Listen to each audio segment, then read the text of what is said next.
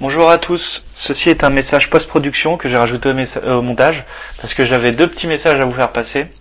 Le premier était encore des excuses parce qu'on a eu un petit souci euh, avec l'enregistrement du podcast. Alors euh, on a décidé de changer de technique d'enregistrement et nous sommes passés sur Jitsi. Alors euh, sur Jitsi on n'a pas trouvé comment enregistrer la conversation pour tout le monde. Alors évidemment, la seule fois on fait pas un backup général de tout le monde qui parle, c'est la seule fois où on perd une piste. Yura, a eu un souci et on n'a pas pu exploiter la piste. Du coup, euh, on a décidé de, le couper au montage. Donc si parfois vous avez l'impression euh, qu'il y a des sauts, que ça coupe, qu'il y a des coupures ou quoi, c'est parce que bah, s'exprimait et je l'ai su, je l'ai coupé.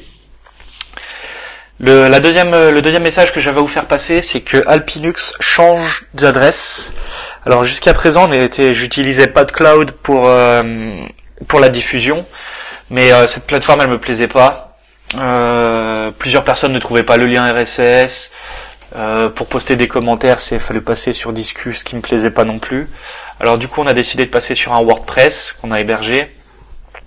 Donc la nouvelle adresse, c'est bit.ly slash alpinux. Donc je vais appeler bit.ly, c'est bit.ly slash alp Inux, A-L-P-I-N-U-X. Donc voilà, ça, ça va être la nouvelle adresse. Mettez à jour euh, vos favoris.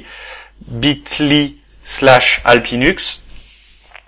Donc sur ce nouveau site, il y aura donc un, WordPress avec un nouveau lien RSS. Si vous voulez conserver vos anciens RSS, je continuerai à alimenter le, le PodCloud pour euh, pour ceux qui ont déjà ajouté les abonnements dans le déjà ajouté le flux dans leurs abonnements.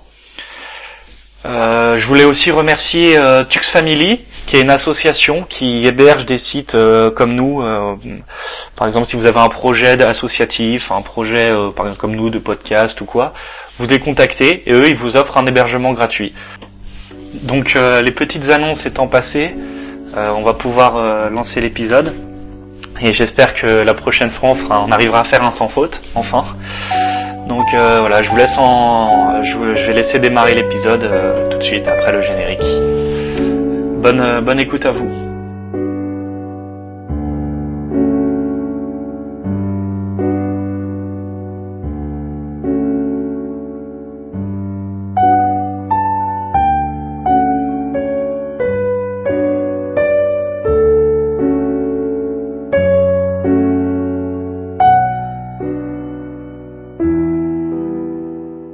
Bonjour à tous, donc bienvenue sur le podcast euh, Alpinux. Donc euh, ici présent, nous, avons Jean-Noël. Bonjour. Et puis moi-même, Morgane. Donc euh, Alpinux est un podcast qui parle euh, logiciel libre, vie numérique et tout ce qui est un peu geeky. on va commencer avec la petite partie statistique qu'on commence toujours à chaque début d'épisode. Donc euh, si je me rappelle bien, euh, le premier épisode qu'on avait enregistré, il y avait quelque chose comme 500 écoutes. On était tombé assez euh, à la renverse. Et là on est pour l'épisode numéro 2, on est à 325 plus 35 pour le mois de d'avril. On est à 5 6 7 on a 370 écoutes. D'accord, c'était c'était l'effet de la nouveauté alors. Pardon. En plus, je suis nul en addition, ça fait 360. Donc il faut savoir que le premier épisode, j'avais fait un peu plus de pub parce que c'était le premier épisode et je voulais avoir un max de retour. Et sur le sur les deux suivants qui ont eu donc euh, chacun 360 et 370 écoutes, j'ai juste posté le lien sur le Reddit de Ubuntu FR. Et donc ce qui explique qu'il y a eu moins de pubs, donc moins de gens qui ont écouté aussi sûrement. Mhm. Mais ce qu'il y a, c'est qu'on était, j'étais pas encore très satisfait de la qualité, et donc là, j'espère qu'on a atteint notre maturité niveau qualité sonore. On va voir. On va voir. Donc on va attaquer la partie agenda du libre. Euh, Quelqu'un voulait nous parler euh, de quelque chose? Alors, euh, alors, euh, il y aura une présentation Open Food Facts à la maison des associations d'Orléans. Donc euh, Open Food Facts, je crois que Morgan, t'es déjà membre.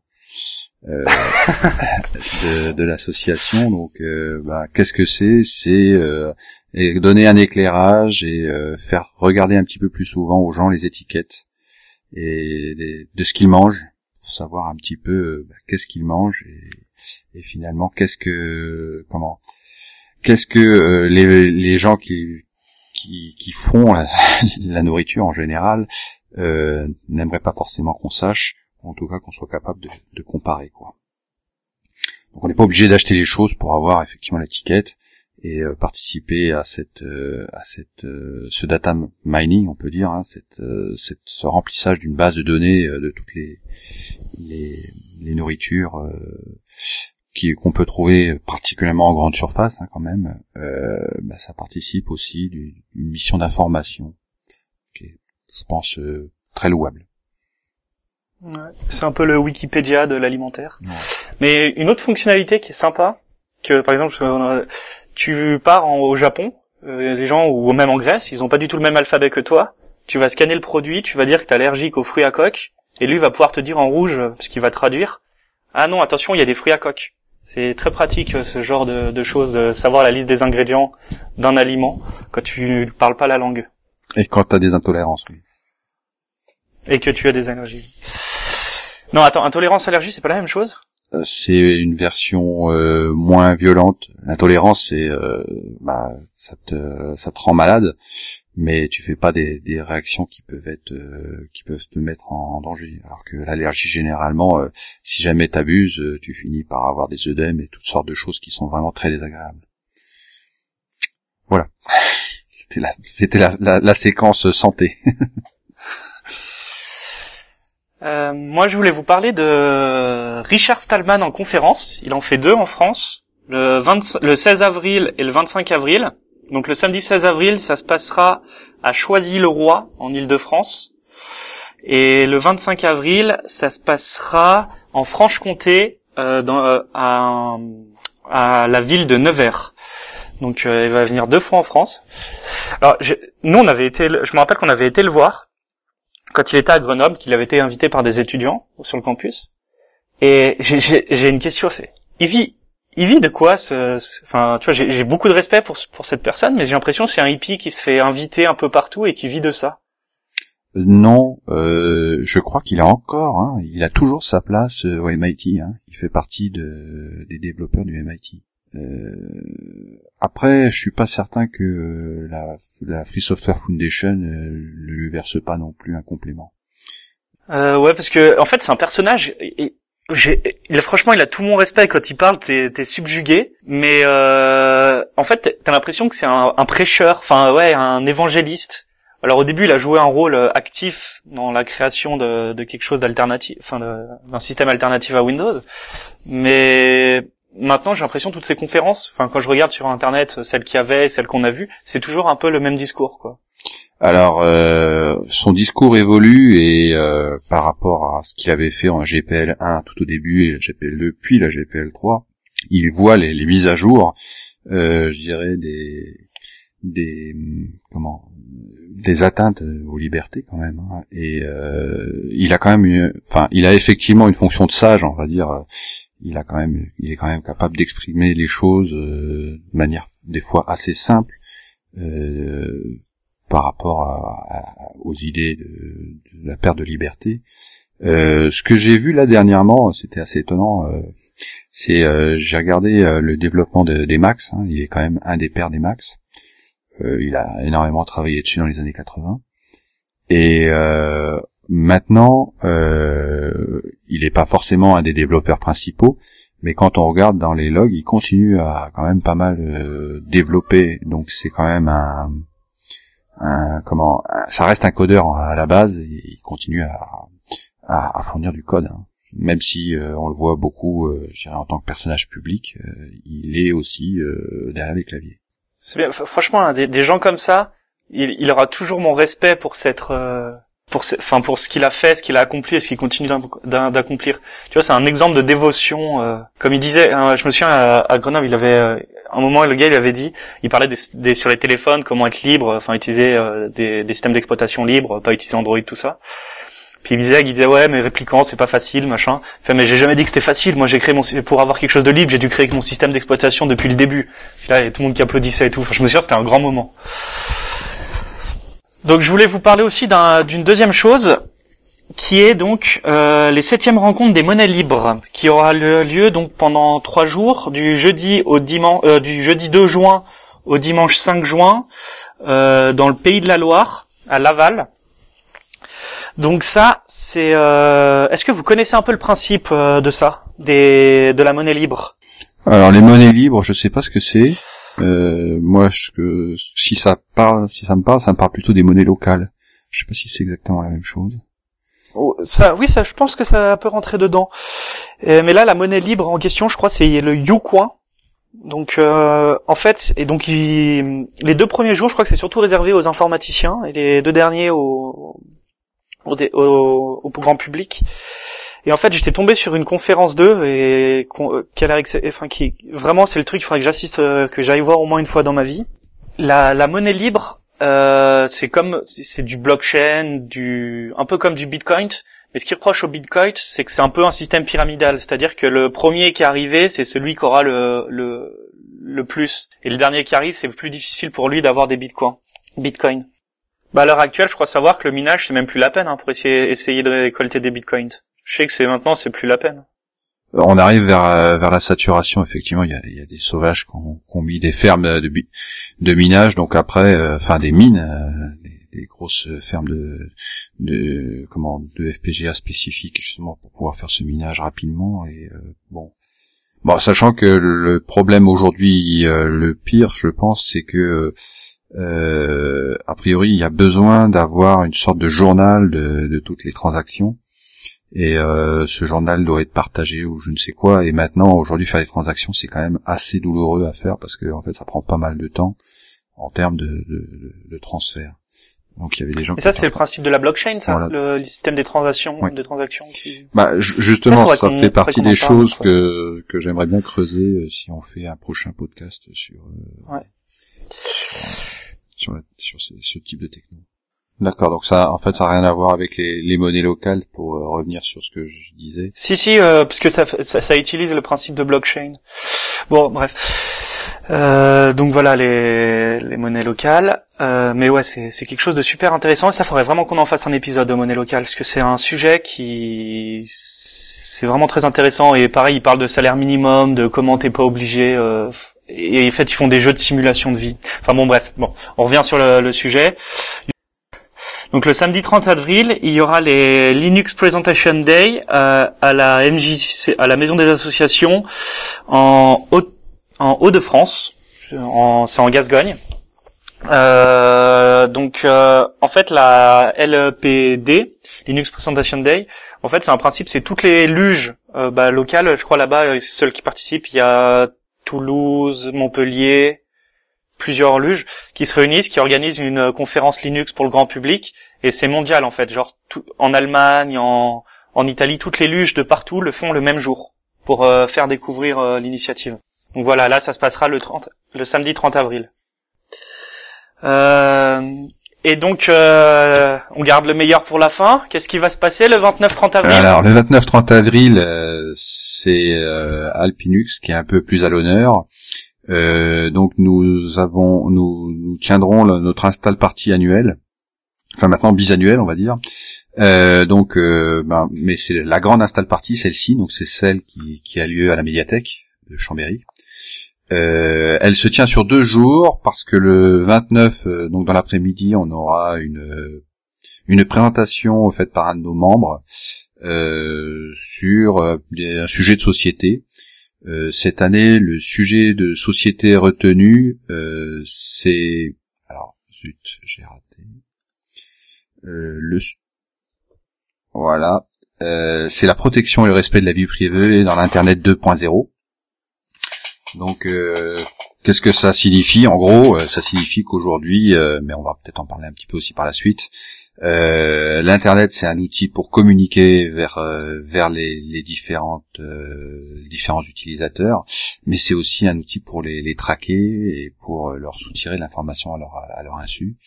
Et donc voilà, on donne quelques pistes pour pour se, se, prémunir et pour avoir quand même un minimum de vie privée sur la grande toile.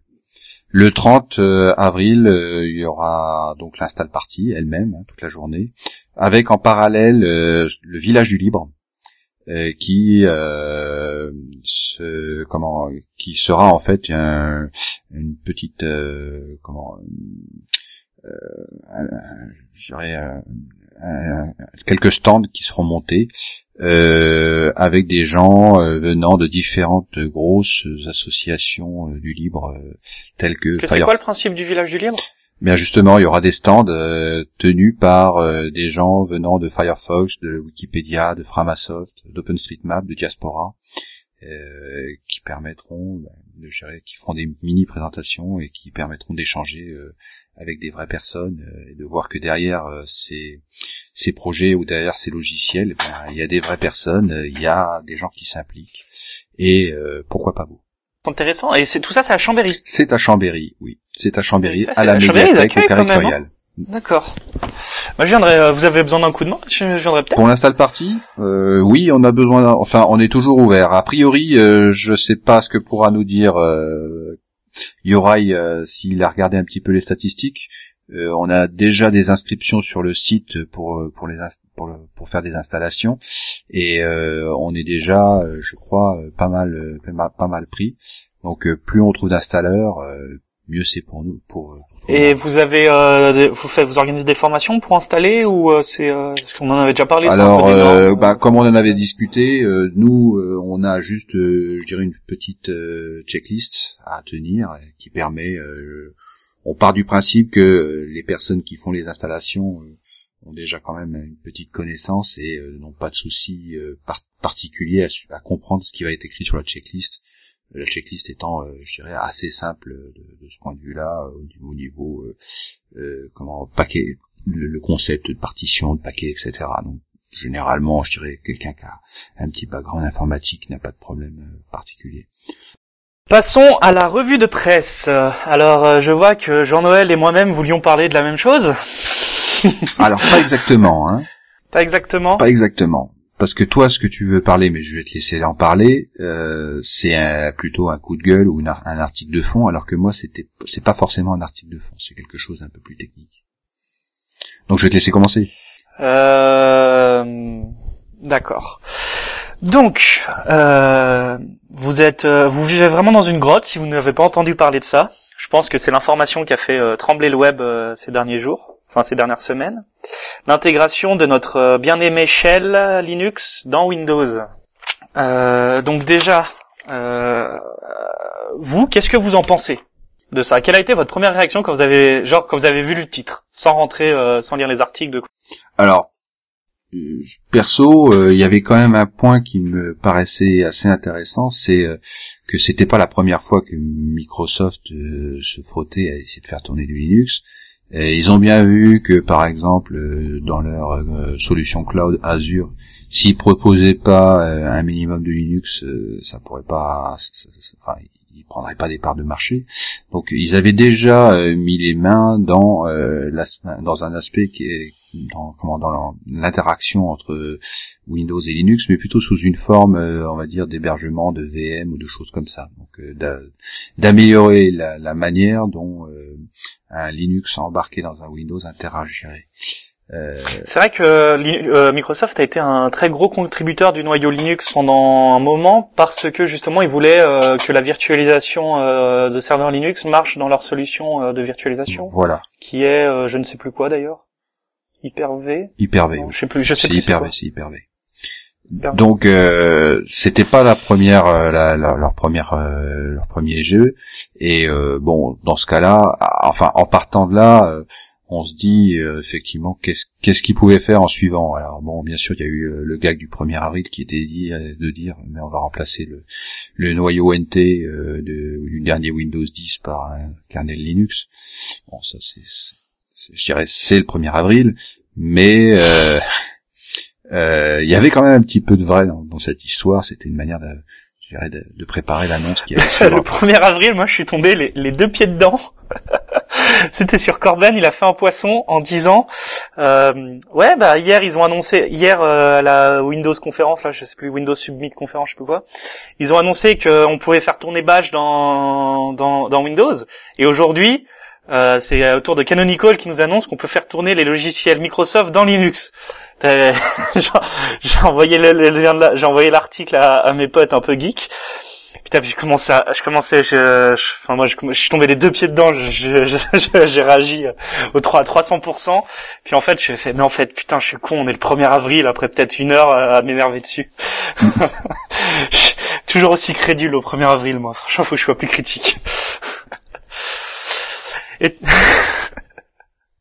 Après, la difficulté, elle est pas forcément de faire tourner ça. Je dirais, je, je, là, c'est vraiment un avis de béotien, mais à mon avis, euh, il n'y a pas énormément non plus d'entrée-sortie, euh, enfin d'interface à, à, implémenter au niveau du kernel NT. Euh, ça serait peut-être possible au niveau de Linux euh, d'avoir cette émulation et puis après de pouvoir poser toute la toute la pile. Le souci étant que bien sûr toute la pile n'est pas libre, donc ça signifie que de toute façon euh, on n'aurait pas la possibilité de faire tourner des softs Windows sous Linux à moins de racheter complètement et même pas je pense parce que je, crois que la, la, licence Windows de toute façon interdit de faire des mix-up comme ça et d'aller remplacer des morceaux de, de, Windows par quelque chose de maison. Quoi.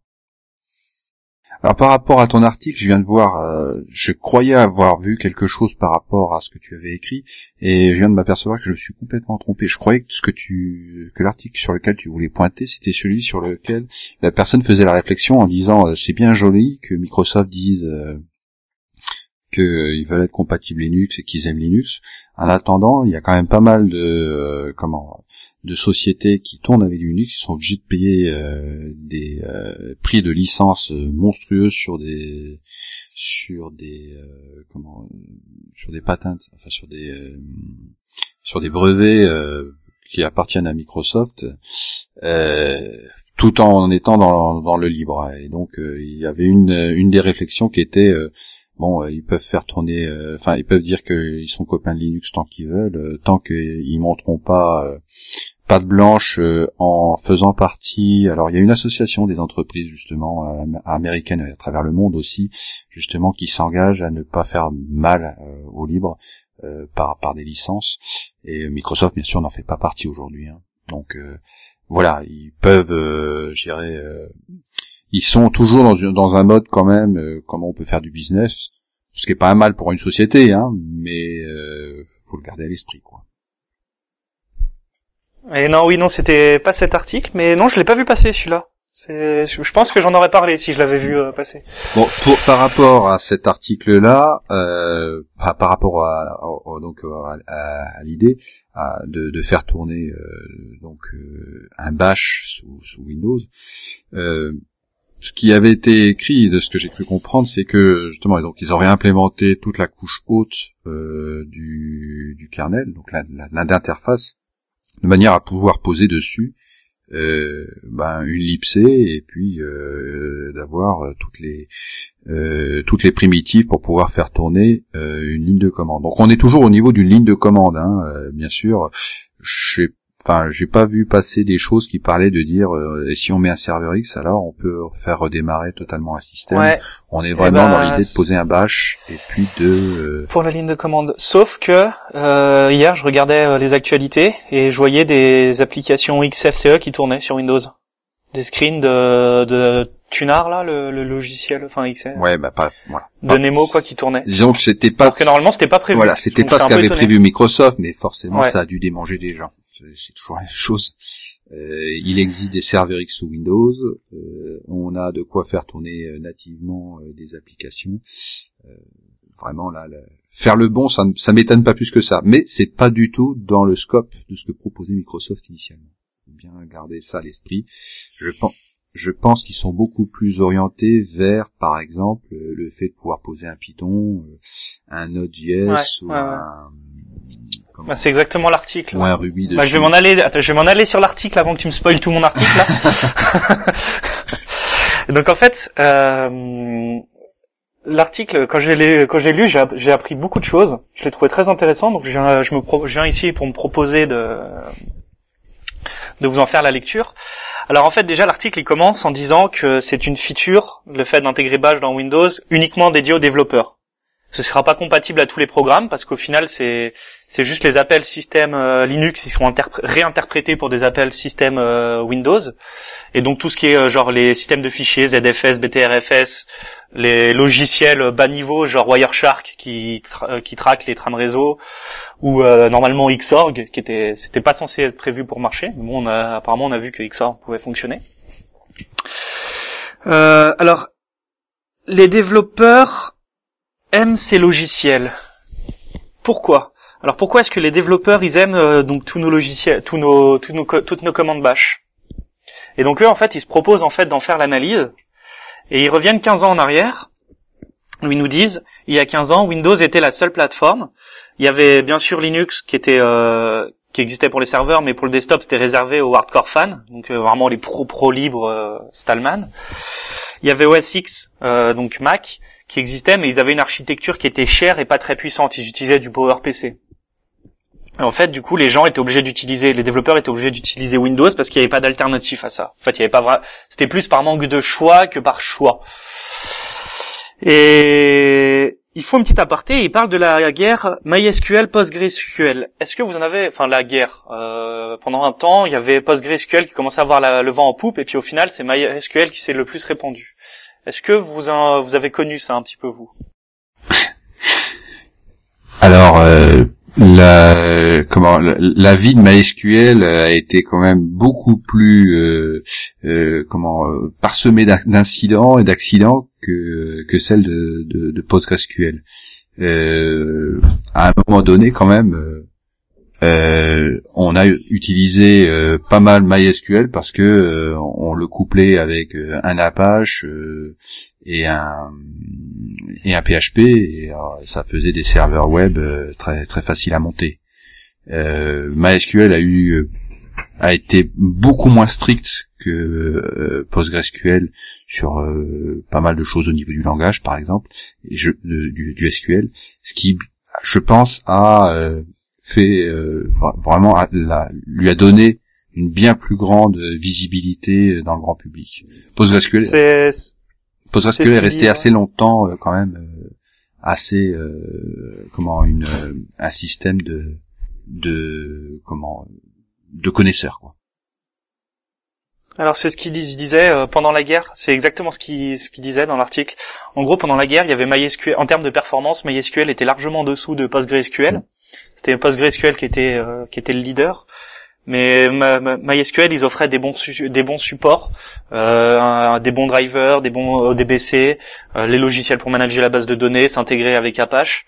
Alors que PostgreSQL, ils ont eu une politique qui était un, ils n'avaient pas tellement cette politique et du coup, ce qui fait que MySQL fonctionnait comme tu disais nativement dans un, enfin facilement dans Apache. Et avec le temps, ce qui a fait que MySQL s'est plus répandu que PostgreSQL. Donc ça, c'était juste un signe. Euh, euh, qu'ils ont fait, je pense, c'était pour souligner le, le fait que l'ouverture, ça, ça permet l'adoption, quoi. Ils font une deuxième petite aparté en disant, par exemple, qu'installer un environnement de développement Ruby, c'est un cauchemar, quel que soit l'OS, mais c'est encore pire sous Windows. Et ils te disent, euh, par exemple, prenons le Node.js qui est né sur OS, sur Mac Linux, et pendant très longtemps, ça n'a pas été sous Windows, ça n'existait pas. Euh, Salvatore Sanfilippo, c'était un développeur euh, de la base de données NoSQL Redis. Il a aussi refusé pendant très longtemps tous les commits pour une compatibilité Windows. Alors c'était non pas par, hostilité envers Windows, c'était parce qu'en fait tout ça, ça alourdissait euh, genre le produit core et il, il envoyait pas, il, il voulait pas que son produit devienne lourd. Voilà. Euh... Alors si on peut parler, euh, si je peux parler d'une expérience euh, plus proche, euh, par exemple avec Git, le portage sous Windows de Git a été quelque chose qui n'a réellement été, mis en avant et publicisé que, je sais pas, ça, ça fait quoi, 3-4 ans à tout casser, alors que Git, ça date quand même de 2006. Donc il a fallu attendre voilà 7 ans 7 ans de, vie du produit avant que les gens commencent à se pencher sur la question. Et, euh, et encore aujourd'hui, euh, on a quand même pas mal de remontées de bugs parce que euh, quand le système est pensé plutôt pour de l'Unix, eh ben quand on veut le faire tourner sous, sous Windows, on a des comportements différents, des choses pas forcément voilà, spoil-moi pas la, spoil-moi pas la conclusion, s'il te plaît, Uri. donc, à part, à part être fait sur euh, donc euh, sur euh, cette ouverture, sur la nécessité d'ouverture et de et compatibilité Windows, revenons-en donc au au système d'exploitation. Donc, ils te disent que Windows est encore présent, mais pas aussi fort qu'avant. Euh, c'est dû au fait que maintenant bah, Linux supporte plus de matériel, c'est plus euh, plus facile, plus abordable. Et My, euh, OS X est passé euh, à, à, de l'Intel, qui est un meilleur hardware niveau qualité-prix. Apple, n'empêche, on peut dire ce qu'on veut sur eux, mais c'est une compagnie qui offre un bon compromis entre le rapport qualité-prix. Ils ont du bon, les, généralement les, les, les Apple fans sont fans du matériel Apple. Par exemple, le MacBook Air, il a euh, le, MacBook, pardon, ouais Air, c'est lui qui a dicté la taille en termes de ce que devait être la, taille d'un PC, son poids, euh, enfin l'élégance d'un PC quoi. Euh, ça a été un peu le MacBook qui, dicte un peu la norme. Et ouais, le fossé euh, justement Mac Linux est beaucoup plus faible que le fossé Windows Linux parce que Mac est basé sur FreeBSD. Et donc Apple, ils ont fait quelque chose qui était super intéressant pour euh, toujours dans l'optique de diminuer le, euh, le monopole Windows. Euh, ils ont offert des grosses ristournes aux étudiants en informatique, euh, software développement euh, de San Francisco et de la Silicon Valley. Et en fait, ces étudiants, c'est des gens, ils aimaient pas le, le, le, monde Microsoft, tu vois, Microsoft, le, géant qui qui englobe tout, qui attrape tout. Enfin, je sais pas comment expliquer, mais le self, enfin, ouais, le, géant Microsoft, ils aimaient pas trop. Et du coup, Apple, en leur offrant des PC pas trop chers, enfin plus abordables que s'ils l'achetaient normalement, ils leur ont permis d'avoir une autre alternative. Et donc tout ça, ça, ça fait que toute une génération d'étudiants, euh, ou beaucoup, enfin une bonne partie d'une génération d'étudiants, ne, ne développait plus pour Windows. Et donc Windows, ils disent euh, dans leur analyse, ils disent que Windows, il est bon pour euh, ses propres produits. Faut, franchement, faut pas mentir. C Sharp, .NET, euh, je crois qu'ils avaient euh, Delphi. Non, pas Delphi. Euh... Ouais, on va dire que euh, donc en fait, ils disaient qu'ils font des bons produits, mais par contre, ils sont incapables, en gros, de, je sais pas, ils ont genre une espèce de myopie quand ça vient le temps d'écouter la communauté. Par exemple, leur Visual Studio, qui est un excellent IDE, faut le dire. Franchement, c'est un excellent IDE. Et eh ben, il a toujours pas de support du, du support CC++, le C99 alors que ça fait quand même 17 ans que que ça existe, que le monde du libre l'a embrassé et l'ont adopté, et lui ne l'a toujours pas. Euh, du fait de l'incompatibilité de ces 90 euh, de ces 99, et ben les librairies, euh, comme je, on, je disais plus tôt, les librairies euh, IO de Node.js, ça fonctionnait pas sous Windows. C'est pour ça que Node.js n'a pas pendant longtemps n'a pas fonctionné sous Windows. Et donc ce qui s'est passé, c'est que Windows, pour pas perdre les développeurs, ils ont dû mettre de l'argent et des développeurs pour faire des forks Node.js et Redis et Git, apparemment. Enfin, Git, t'as dit qu'il le portait. Donc ils doivent investir et de la ressource et de l'argent pour pouvoir porter ces projets à Windows. Et et ça, donc voilà, ils ont pu le faire pour quelques projets, mais ils pourront pas continuer à le faire comme ça euh, indéfiniment. Ça, ça leur coûterait trop cher, ça leur, ça amènera à leur perte. Et c'est pour ça qu'en en conclusion, donc tu m'avais un petit peu spoilé, euh, je trouve que moi, pour conclure, ça a été un mouvement, un smart move, enfin ouais, euh, une réaction intéressante de Microsoft parce qu'ils ont vu qu'en fait euh, le danger arrivait, l'open source euh, était en train de gagner, qu'ils allaient pas pouvoir qu'ils allaient pas pouvoir porter tous les projets pour qu'ils continuent sur Windows, alors qu'on continuait trop cher. Donc, valait mieux faire en sorte que les programmes Unix fonctionnent, fonctionnent grâce à leur système sur Windows. Donc maintenant, les Reddit, les Redis, les Node.js, les Git, les, les WC, enfin tous les programmes Bash vont, en ligne de commande vont fonctionner parfaitement sous Windows et ils auront plus à porter les, les logiciels comme ils le font. Voilà, donc ça c'était pour euh, euh, l'analyse euh, de de l'article sur euh, justement euh, pourquoi Bash a été porté sur Windows. Et je l'ai trouvé franchement très très perspicace.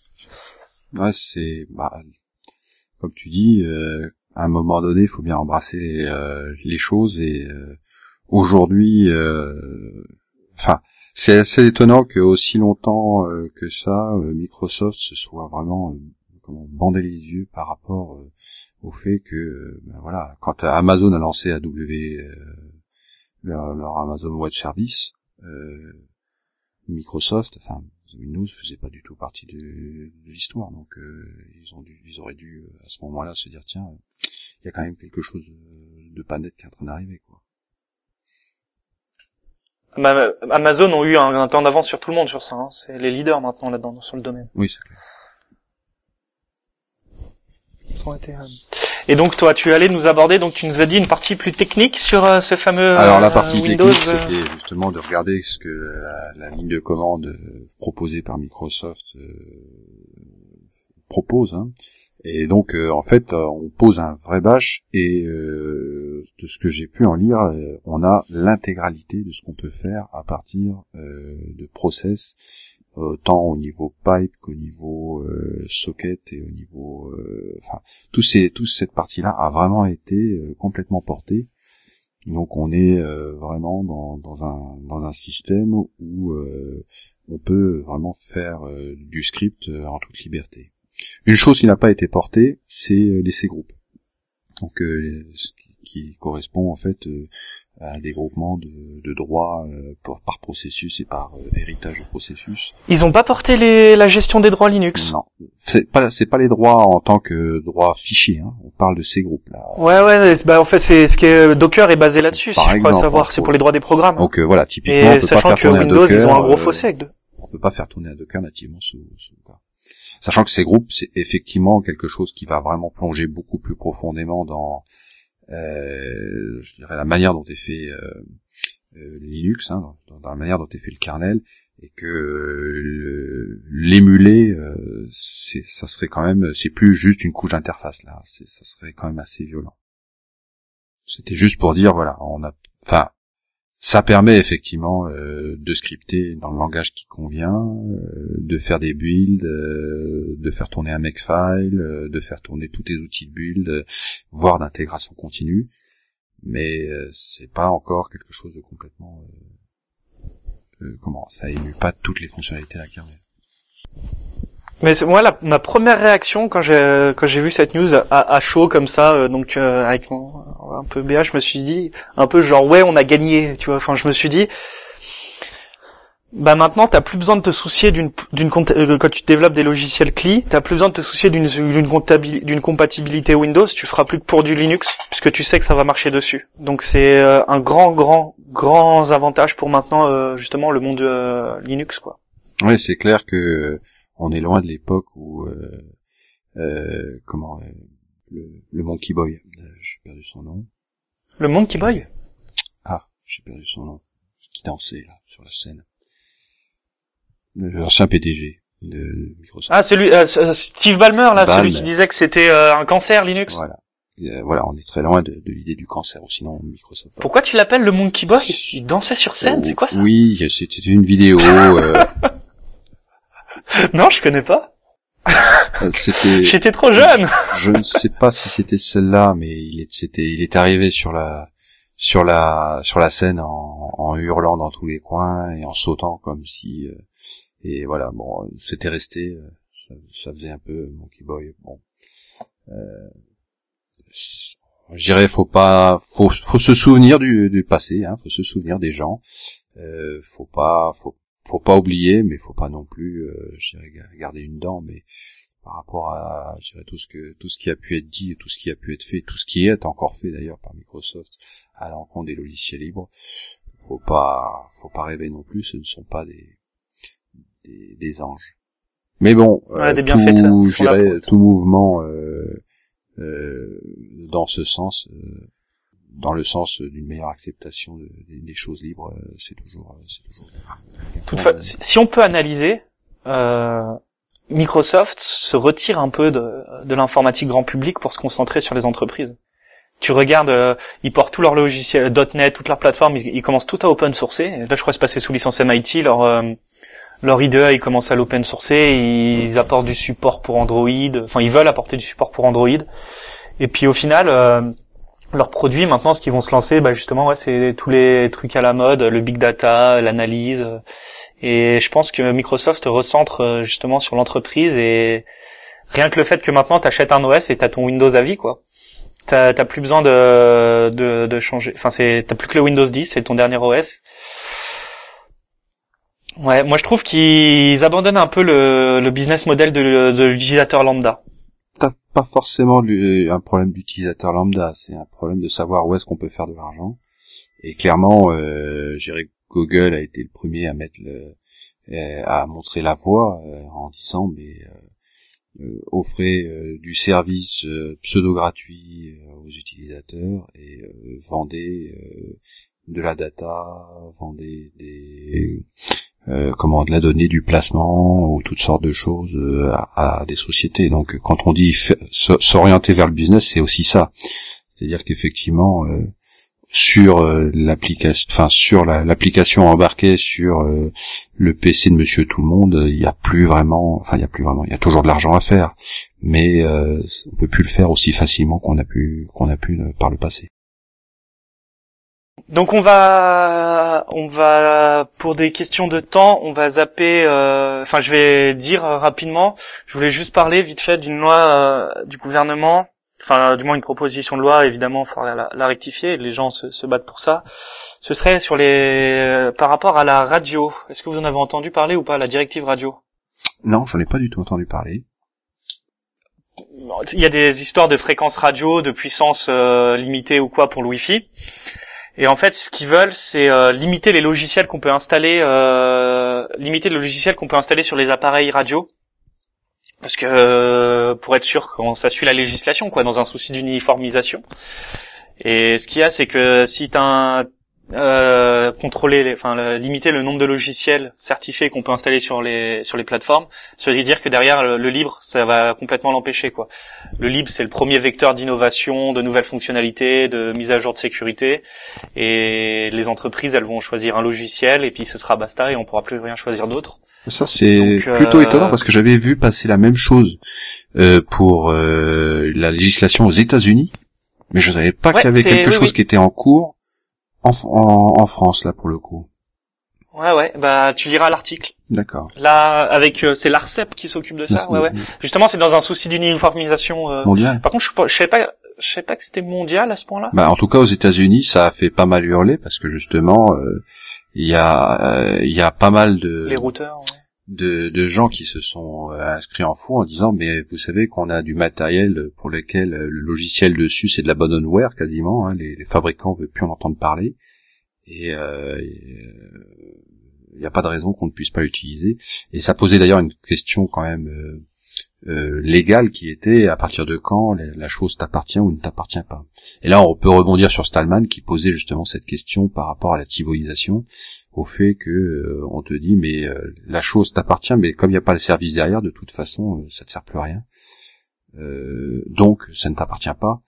Euh, ce qui est un petit raccourci qu'on se permet, enfin que pas mal de sociétés peuvent se permettent, mais qui dans les faits pourrait tout à fait être opposable, je pense, juridiquement.